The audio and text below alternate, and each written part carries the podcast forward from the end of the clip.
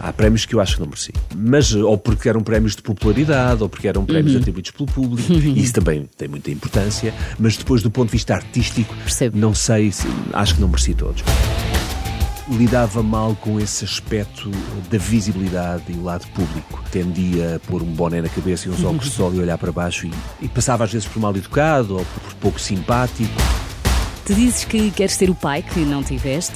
Como é que isso se faz? Como é que és tu enquanto pai? Eu tento transmitir ao meu filho os valores que acho que são mais importantes e que me foram transmitidos a mim. Aos 34, quando já és um homem maduro, eu sabia que havia uma parte de mim, da minha existência, que eu desconhecia minha maior dificuldade enquanto apresentador era o facto de eu não ter uma personagem. Era, pois eras tu. Isso custava-me um bocadinho. Pela primeira vez. Sim. De todas as coisas que fiz, era aquela que, onde eu me senti talvez mais desconfortável. E nem todos podemos ser galãs, nem todos podemos ser primeiras figuras. Nós precisamos de atores que consigam incorporar a, a essência da humanidade em todas as suas vertentes, emocional e física. O meu convidado de hoje não tem uma personalidade nostálgica, diz-se mais preocupado com o futuro e talvez não só por isso, mas também não para de querer fazer sempre mais e melhor. É atualmente diretor artístico do Teatro da Trindade, mas também já o foi do Dona Maria II e do Maria Matos. Acumula representação em peças, filmes, séries, telenovelas, quase tanto quanto os prémios que já ganhou. Pelo caminho joga ténis e pratica hipismo, atividades onde dizem é muito competitivo. Apaixonado por chapéus de chuva, sabemos, no entanto, que no início da carreira odiava a sua voz. Ninguém diria quando hoje ouvimos e imediatamente reconhecemos o timbre de Diogo Infante. Bem-vindo. Olá, Filipe, obrigado pelo convite. Tudo o resto, tudo o resto, tudo o resto, mostra-me que estou certa. Quero-te por perto,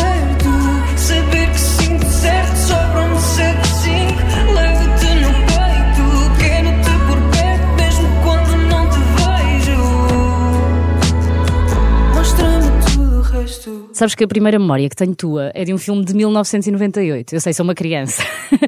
Pesadelo Cor-de-Rosa. Ah, bem, É engraçado. bem lembro, eras, Catarina. exatamente, eras o Daniel Briggs, não é? Engenheiro inglês, trabalhavas na Ponte 25 de Abril. A Catarina era uma ex-presidiária, acho eu, qualquer coisa assim do género.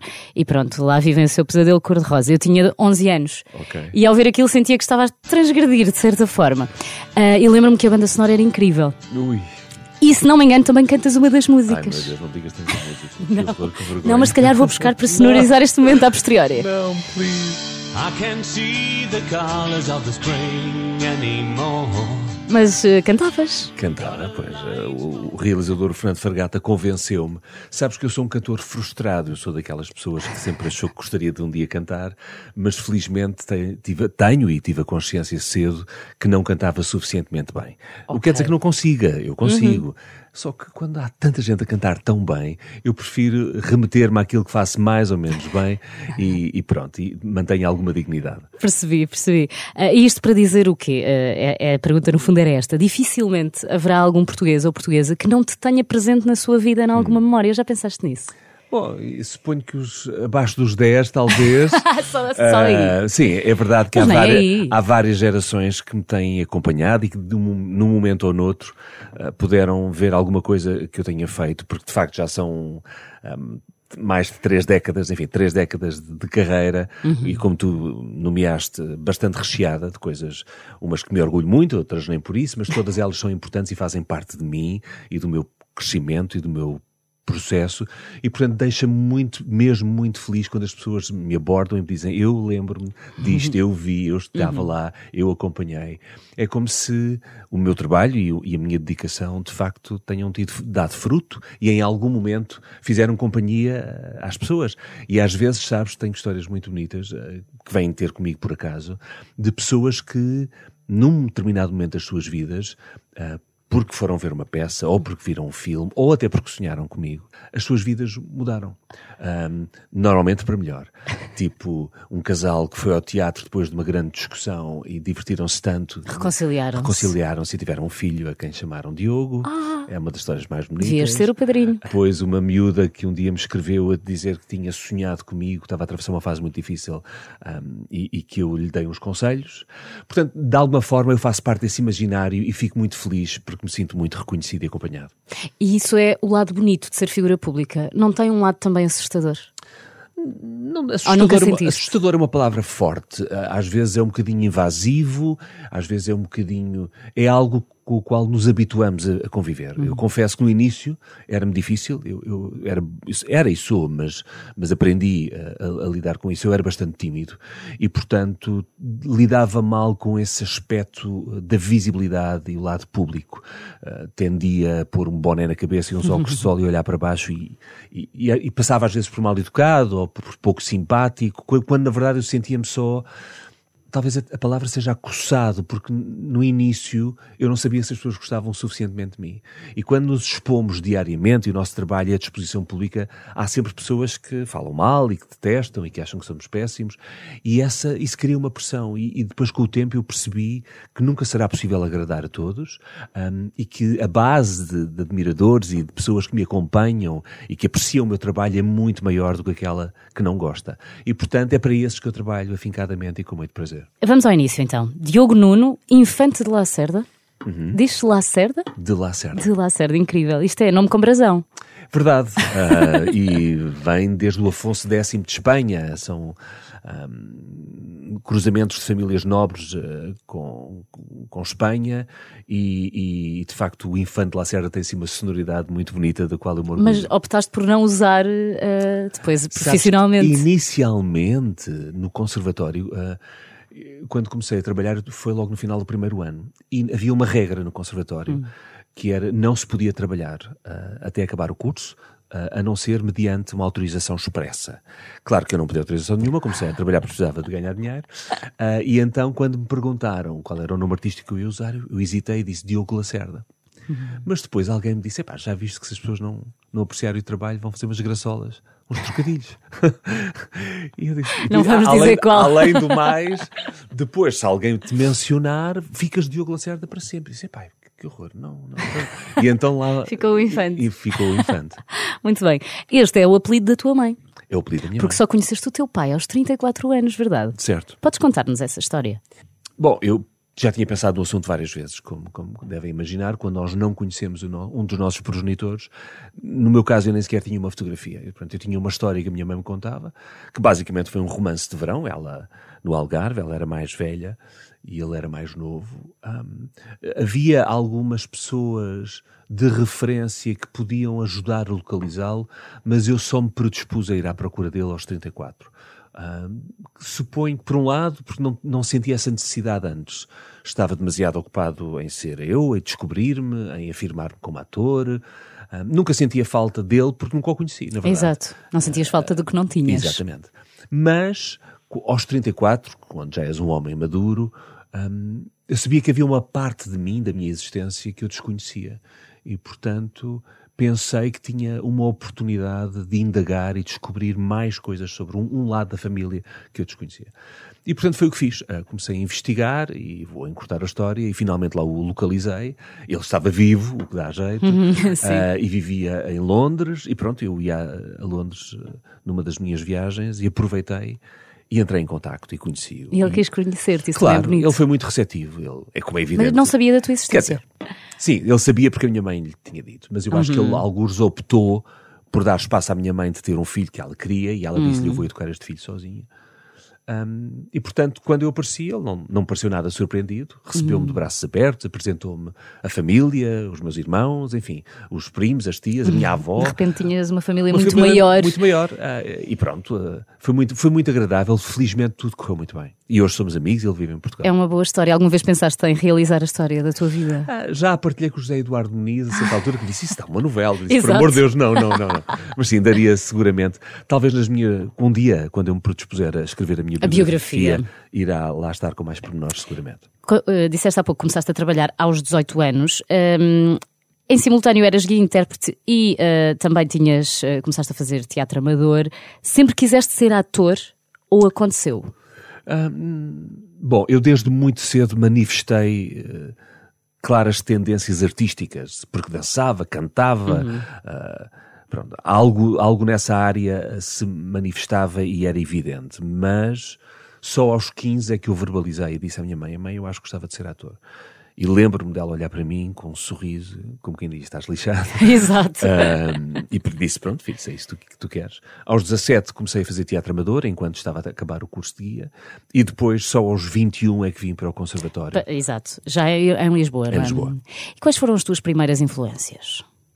Bom, na- sabes que no Algarve, hum, na, à época, havia muito pouca oferta cultural, nomeadamente teatro. Portanto, eu, eu comecei a trabalhar com o grupo Teatro Letes, hum, um, um grupo de teatro amador, eh, que me acolheu e me deu espaço para eu dar os meus primeiros passos. Ainda existe? Ainda existe, ainda existe, continuam no ativo. Ahm, e sei que são muito orgulhosos do meu percurso e de eu ter passado por lá. Mas minha- as minhas referências eram sobretudo a televisão, que era o que- aquilo que eu consumia. O- Os filmes, eh, na, na- à, época a RTP1 e a RTP2 tinham uma belíssima programação de séries e filmes eh, que hoje é- são quase impensáveis.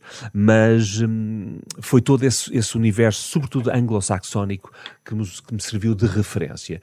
E porque sou meio inglês e de facto desde muito cedo comecei a falava bem inglês, sonhei até poder ir para o estrangeiro e, e fazer lá a minha formação. Mas nunca aconteceu. Acabou por não acontecer. hum, porque por circunstâncias, porque eu também não ti- tinha dificuldades financeiras, hum, e a verdade é que depois foi através do Conservatório Nacional que rapidamente eu, pronto, tive acesso e, e depois comecei a formar ah, laços com professores e, e colegas que me levaram a, a trabalhos, a trabalhos profissionais. Uhum. E até estreaste no, no Dona Maria ainda Sim. enquanto estavas no conservatório, Exatamente. não é? A peça As Sabichonas, As Sabichonas. de Molière. Ah, nesse mesmo ano conseguiste o teu primeiro papel no cinema, Uhum. Nuvem, da Ana Luísa Guimarães. Ou seja, as duas formas de arte arrancaram na tua vida ao mesmo tempo. Na altura tinhas predileção por uma delas ou claramente era uma relação poliamorosa? Não, ah, até porque eu conhecia pouco, não é? Ou seja, embora eu estivesse mais à vontade no teatro, porque já tinha feito Mas teatro, a aproveitar. teatro amador, claro que havia um enorme fascínio pelo cinema e pelos bastidores e por todo aquele mundo e o que é que iria acontecer e como é que era a excitação. Ah, o cinema é mais lento por natureza, mas a base é toda a mesma. Nós representamos, não é? Depois temos que ajustar ao meio que temos ao nosso, à nossa frente. O cinema foi um- uma aventura, ainda por cima era um filme sobre jovens e rebeldes. E... Só que eu depois acabei por só conseguir ver o filme pá, dois ou três anos mais tarde, quando ele finalmente estreou, porque em Portugal, à época ainda era mais difícil. Ah, Era lento a vários níveis o sim, cinema, era muito não era lento. só na parte da Era realização. complicado, sim. Na altura, tu odiavas a tua voz. Quando, é? Quando foste ver o quando filme, vi o filme pensaste, isto está vez, muito agudo. Eles fizeram, exatamente. E, epá, eu fiquei muito surpreendido porque achei que a voz não jogava com o corpo. Ah, sim, eu, eu colocava a voz um bocadinho mais na cabeça. Hum. Mas isso só acontecia quando representavas ou, ou Não, percebeste não, não. que tu percebi- eras assim no dia a era dia? Hum. a minha, a minha maneira de falar. Eu falava muito inglês, eu no Algarve falava muito inglês. E eu, curiosamente, quando falo inglês, a voz sobe-me, vai um bocadinho mais para a cabeça. Engraçado. Um, e também, talvez porque por ter sido educado por duas mulheres, eu tinha sempre a voz um bocadinho mais aguda. Um, estava colocada ali. Uh, nunca ninguém me tinha dito nada. E eu, E foste treinar para quando baixar. vi, pensei, isto não joga.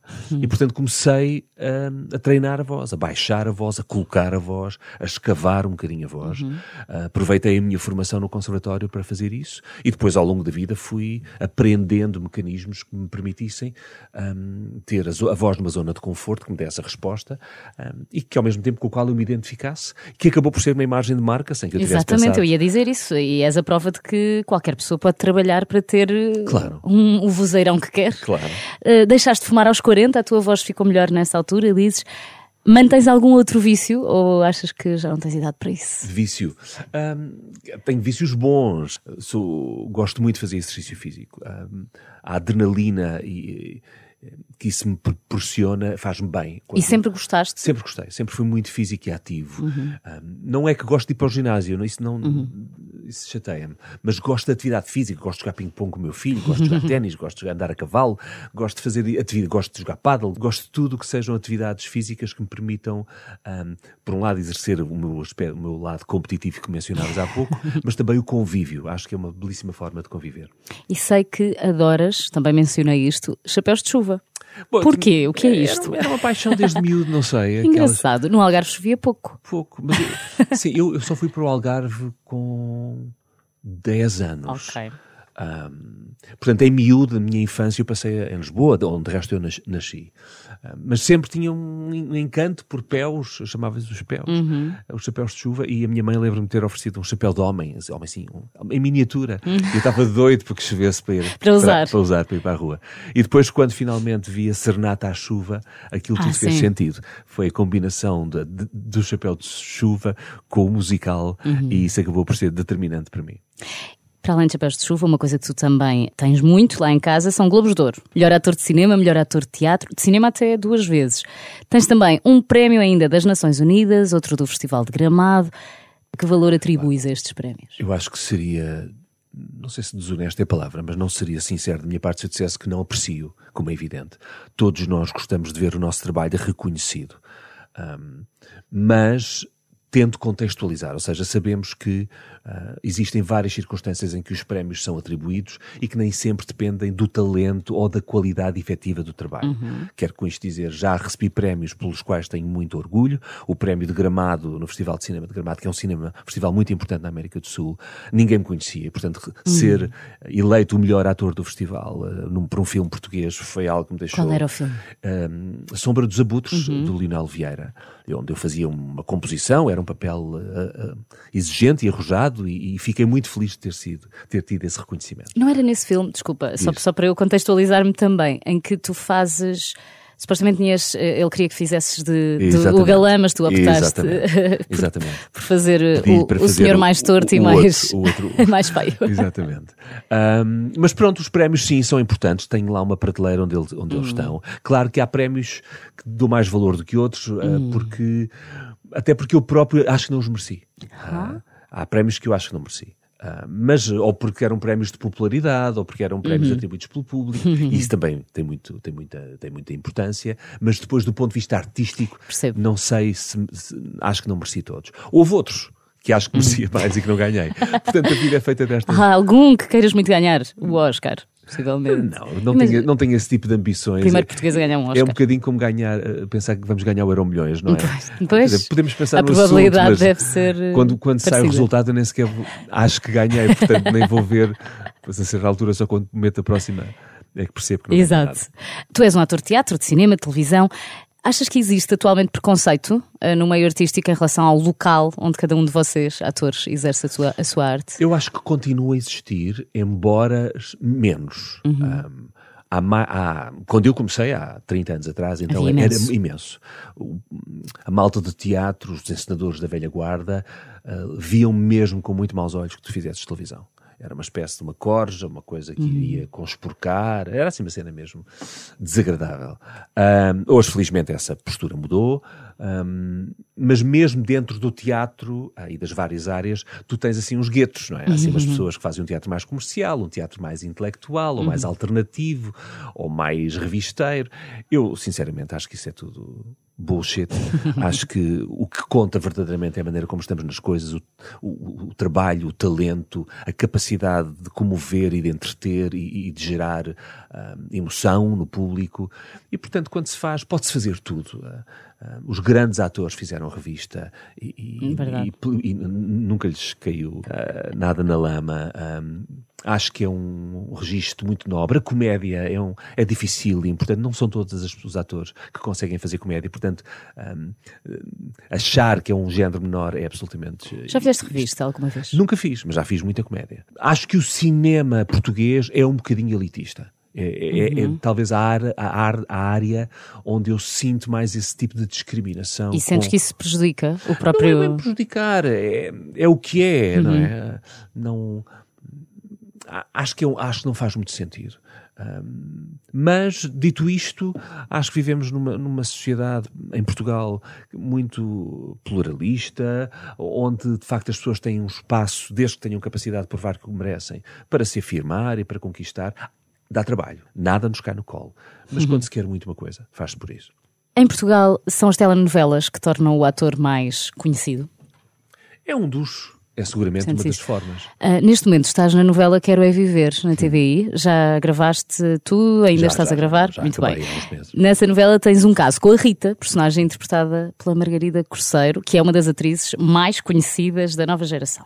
Normalmente perguntam aos atores mais novos como é que é trabalhar com o Diogo Infante, por exemplo. Eu faço a pergunta em direção ao oposto: como é que é trabalhar com esta nova geração de atores? Olha, de- da minha experiência tem sido fantástico, porque com raríssimas exceções que eu não vou nomear, a maior parte deles estão muito motivados e não querem só ser eh, famosos, querem aprender o métier, querem, ahm, querem investir, foi o caso da Margarida, ou ouvem o- quaisquer conselhos que eu possa dar, eu e os outros colegas, obviamente mais velhos, e fazemos-lo de forma tranquila, não, não, não paternalista, mas numa de contribuir para que o resultado da cena seja o melhor possível. E, portanto, eu também aprendo com eles, aprendo hum, às vezes a não levar isto tão a sério, a brincar, a relaxar, a aproveitar, hum, essa, e a frescura e a generosidade que muitas vezes eles trazem para as cenas e para, e para as histórias é algo que nós precisamos. E eu acho que há espaço para todo tipo de atores.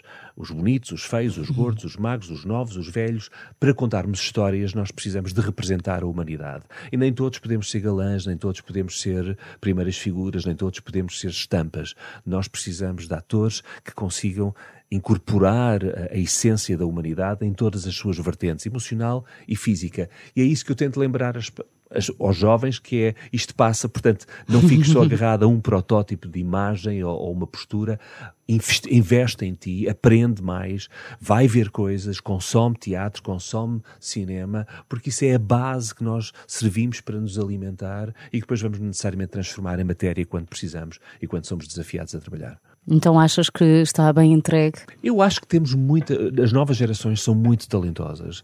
Ah, portanto, a continuidade do nosso trabalho está absolutamente assegurado. É evidente que há pessoas que se deslumbram mais ah, com este aspecto da fama e, e da visibilidade e, da- e das revistas, mas esses. ah, o meu, a minha opinião pessoal é que o tempo encarregar-se-á de pôr no sítio, porque haverá necessariamente uma seleção natural e só aqueles que verdadeiramente investem no trabalho ah, é que chegarão ao fim.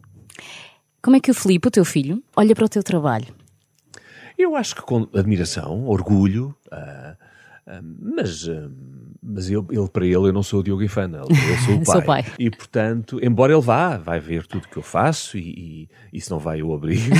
e tem sempre uma opinião ah, e diz sempre qualquer É crítico. coisa. É crítico. Já trabalhou comigo de resto no teatro, já foi meu assistente. Eu ia perguntar se ele, porventura, não quer seguir as tuas pisadas. Não me parece nada. Ele tem um, um lado bastante musical, que bastante mais desenvolvido do, que eu, ah, mas eu acho que esta malta nova tem, consome muita música, música, sim, sim. percebem, identificam e depois os ritmos e os beats e os géneros. Também as coisas agora chegam-nos muito Claro, mais claro, rápido, mas não é? ele tem um ouvido muito, muito musical e muito apurado, isso é bom. Portanto, essa sensibilidade está lá. Um, e já trabalhou no teatro em várias capacidades, Uhum. uh, trabalhos de verão, part-time, porque eu achei que lhe fazia bem estar perto e, e ele é muito sociável e muito empenhado e toda a equipa gostou dele, mas até hoje. Tirando um pequeno workshop de duas semanas que fez no verão quando era miúdo, nunca mostrou grande, grande interesse em ser ator. E eu, obviamente, não insisto. Tu dizes que queres ser o pai que não tiveste. Como é que isso se faz? Como é que és tu enquanto pai? Bom, em primeiro lugar, estar lá, não é? Um pai tem que lá estar, Presente. fi- fisicamente, presente, estar atento. E depois, hum, este papel sempre desafiante do educar, o que, é que, o que é que isto representa. Eu tento transmitir ao meu filho os valores que acho que são mais importantes e que me foram transmitidos a mim, e fazê-lo da forma que acho, para mim, ah, mais hum, eficaz, que é com respeito, com amor, com paciência. Um, o facto de eu ser pai e estar numa posição de autoridade não significa que eu tenha sempre razão. Não significa que eu imponha a minha vontade uh, de uma forma ditatorial. Uh, ser pai não me dá esse direito. Eu uh, raramente imponho uma vontade, eu explico ao Filipe porque é que acho que é melhor assim. Até ele perceber se. E se ele eventualmente não concordar, eu deixo experimentar de outra forma, quanto mais não seja para depois, espero eu, chegar à, à conclusão que eu é que tinha razão. Mas é, é- é uma dialética eh, e, portanto, eu estou sempre atento e tento ouvi-lo, porque eu lembro-me quando era puto e quando era miúdo a importância que tinha para mim quando a minha mãe me ouvia. E ouvir é sentar e dizer: diz lá, E dar tempo ao outro para se explicar. E isso responsabiliza-nos, dá-nos voz. E de repente a nossa opinião conta. E é isso que eu tento fazer ao Filipe e tentei fazer ao longo das várias fases da vida dele. Muito bem, sentes que resulta. Não tenho razão de queixa, aliás, os ecos que tenho são muito, muito positivos e, portanto, eu acho que fizemos um bom trabalho. Aqui pelo meio hum, de toda esta tua carreira, também apresentaste programas de televisão. Certo. Até o Quem Quer Ser Milionário, não me lembrava, tive Certo. que ir recordar. É. Como é que tu olhas para esta relação eh, que existe de constante simbi- simbiose entre a carreira de apresentador e ator em Portugal? Eu acho que tem que ver com algumas característica- características que alguns atores têm. Ahm, quando são muito empáticos, quando têm uma capacidade de comunicação, de oralidade, são articulados ahm, e conseguem ah, não deixar cair o prato, ou seja, imprimir ah, uma, uma dinâmica ah, e conseguir improvisar. E, e se reúnem-se uma série de condições que são apetecíveis para o trabalho de apresentador. Portanto, como não há propriamente, que se calhar hoje em dia já, mas eh, durante muito tempo não havia formação específica para, para apresentadores, havia para locutores, havia ah, para a rádio, mas este trabalho de apresentação é um, é um trabalho sobretudo de comunicação. E portanto o ator é um comunicador por excelência. Se tendo um guião, tendo um texto base, ele pode, e o que eu fazia, ah, e essa talvez fosse a minha maior dificuldade enquanto apresentador, era o facto de eu não ter uma personagem. Era- Pois eras tu. Isso custava-me um bocadinho. Pela primeira vez. Sim, era, eh, de todas as coisas que fiz, era aquela que, onde eu me senti talvez mais desconfortável. Se calhar mais despido também, Sim, não é? Estavas eu, ali a portanto, eu mostrar-te. tendia a criar um- uma personagem, um apresentador. Ah, certo. É uma espécie de um alter ego meu, Exatamente. ah, que se adequava. Aquele onde eu me senti mais feliz e mais ahm, na minha pele de todas as apresentações que fiz foi o, programa que durou mais tempo, que é o Cuidado com a Língua, da RTP, Ah, sim, sim. Fizemos 13 temporadas ao longo de 10 anos e esse era um registro que era feito à minha Aquilo, imagem. aquilo era quase um É, documentário, era, não é? era. Não era tanto um E, programa em frente a uma certo. câmara. Mas, mas esse implicava também um, um, um guião e, Uhum. e conversas, e, mas era, foi o registro como era mais próximo de mim e ali numa certa zona do humor que eu acabei por me divertir mais. Quando a coisa é muito séria eu fico um pouco tenso. Será que ainda podemos eh, ver o cuidado com a língua, alguns? Sim, ele está sempre a passar. Ok, está em loop. Em nos vários canais porque correu mesmo bem. Nos vários canais da RTP. Sim, sim. Como é que o hipismo entrou na tua vida? Olha, desde que nasci, eu acho, o meu avô materno. Ah. Tinha cavalos. é- era um aficionado dos cavalos e também das touradas, o que eu não subscrevo, mas dos cavalos sim.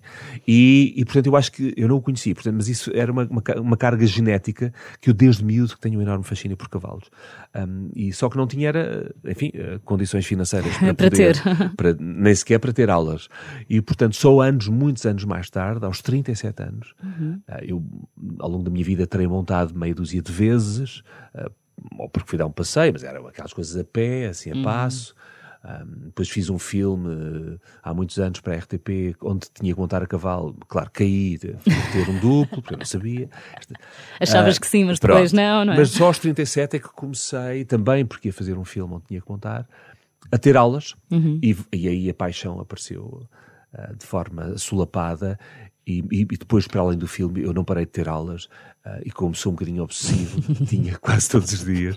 E Começaste a saltar, a saltar, Comecei a saltar e comecei a, a ir para ali fora. E pronto, e depois eh, acabei por comprar um cavalo e que ainda, hoje ainda Agora tenho. tens um cavalo. Tenho, tenho. Como é que se chama o teu cavalo? Bom, na verdade tenho dois. Tenho um que já é velhote, que é o Borg, que é o meu companheiro de 12 anos quase, e que é assim tipo um cão, ah, que ainda está no ativo, ele trabalha com Ah, os boa. miúdos. Ahm, e que cada vez que me vê faz ah, ah, e pronto É- é- Reconhece-te mesmo como sim, dono, sim, sim, é? sim, é o cavalo que, que eu costumo postar nas fotografias Uhum. e depois tenho um outro mais recente que, que é o Ipso com quem que é um cavalo mais jovem mais atlético Uhum. com quem eu monto, on- com quem monto todas as semanas Sabes que o meu nome, Filipa, significa amiga de cavalos e eu tenho medo de cavalos. Tenho medo até de lhes tocar. Não sei muito bem de onde vem esta fobia, mas eh, que conselho é que tu darias a uma pessoa que tem medo de sequer dar uma festa num cavalo?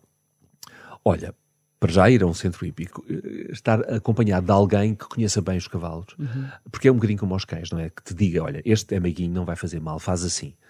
E depois Pois, de eu ultra- nunca sei muito bem. Pronto, Será que posso exato, tocar aqui, exato. ali? Uhum. Mas é bom, é bom ter alguém que nos aconselhe. Faz assim, cuidado com a mão, porque eles são muito grandes e muito fortes e às vezes sem querer podem Uhum. magoar. Mas eles são, não te esqueças que os, os cavalos trabalham, fazem terapia Hum? com as pessoas, Exato. com os velhinhos, com os doentes, com as crianças.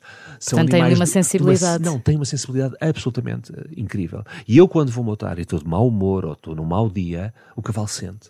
Ressente-se logo. Quando eu estou bem, quando eu estou feliz, ele fica feliz. É absolutamente notável. Portanto, o meu conselho é, se tu conseguires e, e se ultrapassares esse, esse, esse, esse receio de lhes tocar, tu depois vais perceber a energia que ele te dá. O calor eh, do, do animal e a energia que ele transmite é verdadeiramente calmante e é muito, muito boni- bonito. Vou tentar. E agora, estás em cena até outubro, no Vilaré. Vamos repor o espetáculo durante uma curta temporada a partir de 28 de setembro Ok, até ainda não 16 de outubro. Muito bem. Um, e vamos andar eh, em digressão, Em digressão, pois eu vi que iam estar em Exatamente. Aveiro e por aí fora, com a peça O Amor é Simples. É tão simples. O É tão- o amor é simples. tão simples. É mesmo? Ou esta é só uma narrativa para nos deixar menos preocupados Não, com o é- assunto? É uma ironia, não é? Sim. Na realidade, o, o- o título original eh, é intraduzível. Ah, qual é? Que se chama Present Laughter, que é, é um- é um- é do- tirado de um verso de Shakespeare e que basicamente significa aproveitar o dia, seize the day, Uhum, carpe dia, não é?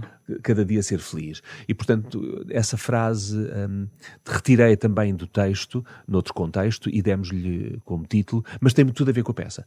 Ah, o amor é tão simples. hum, Seria tão simples se nós não o complicássemos. E, problema somos nós. Exatamente. Mas é sobretudo uma deliciosa comédia romântica que o Noel Coward escreveu, um, em que criou um protagonista para si próprio, ele escreveu para si, ele foi o primeiro ator a fazer o papel, e é a história de um ator que, de- que está Uhum. em crise de meia-idade um, e que é rodeado por toda uma entourage de pessoas que o adoram, ele é super conhecido, é um Uhum. ator adorado no meio teatral, isto passa-se nos anos 40, ah, mas que está em crise, está em crise de meia-idade, mas também está em crise porque o amor não é simples, ele no fundo é amado por toda a gente, mas ele não tem amor, e não tem amor porque tem um segredo. Um, e portanto, esta na, à época, nos anos 40, esta foi a forma que o Noel Coward optou por falar Era mesmo o sobre, segredo sobre dele. a sua sexualidade. Um, que no meio era ah, absolutamente conhecido, mas no fundo ele está a falar de uma questão que tem que ver eh, com, bom, que é transversal um, e que hoje em dia, curiosamente, continua a fazer sentido, seja por uma questão de sexualidade, seja por uma questão de nós muitas vezes tendermos a complicar aquilo que é natural ou é, ou é simples em nós. Ah, e, e, de facto, a- o ser humano é complexo e nós muitas vezes boicotamos-nos. E eu acho que a peça lança vários reptos, mas sobretudo promete uma noite muito bem passada. 28 de setembro a 16 de outubro no. Vilaré. O amor é tão simples. Já sabes que perfume novo é que vais usar quando estrear? Bom, sim, já. Nós já, perfume é estreaste mesmo, em já- 2020? já- não, não, sim, Antes até. 21. 21. Fizemos uma longa temporada no, no Trindade um, e, e, de facto. Portanto, vais manter esse que Claro, estreaste no- nesse primeiro dia. escolhido. Só posso dizer que é muito caro e muito doce. Muito bom. Porquê que estreias um perfume novo a cada? É uma superstição. Não, não, não, não sou muito supersticioso. É, é mais um. um, quando, quando no- em teatro, quando acaba o processo de, de composição, de criação da personagem, e talvez uma semana antes da estreia, quando já estamos em ensaios corridos, é a altura em que eu sinto que já tenho a personagem agarrada e, portanto, vou à procura de um perfume, de um cheiro.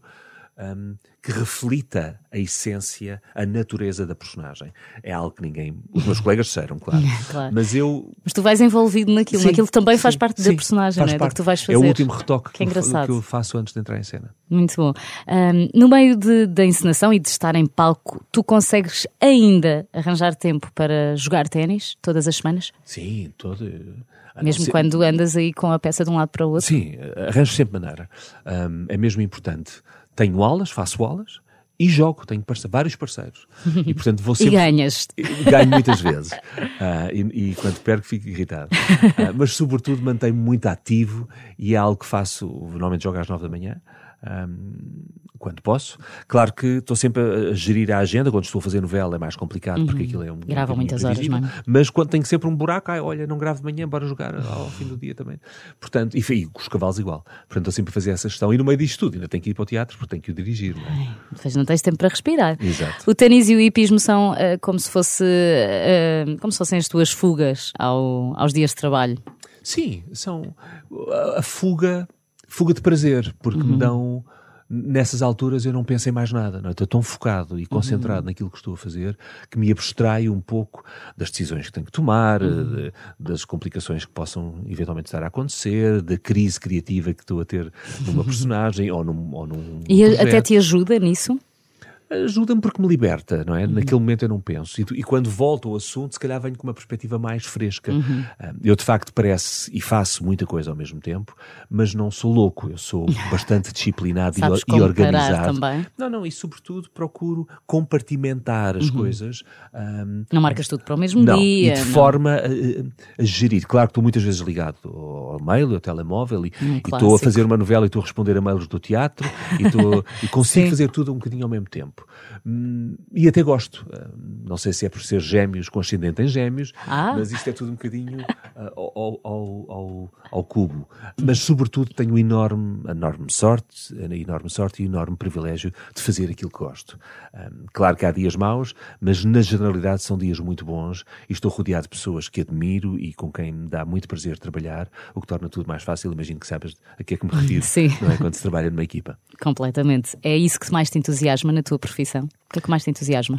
Sim, cada vez mais estar com pessoas e com pessoas que gosto e com pessoas que me fazem ser melhor pessoa e com pessoas que me desafiam e que confiam em mim ahm, e pessoas com quem eu posso também aprender, obviamente, porque isto nunca se sabe tudo. Ahm, aliás, eh, estamos longe de saber tudo e essa consciência é o que me mantém ávido de continuar a fazer e à procura e a melhorar. Que engraçado. Conforme vais ficando mais velho, achas que sabes menos? Ou tens mais não, essa não sei per- menos, tenha, tenha mais exigência, porque o ponto de partida é necessariamente diferente e, portanto, não só tenho que gerir a expectativa dos outros, mas a minha própria expectativa.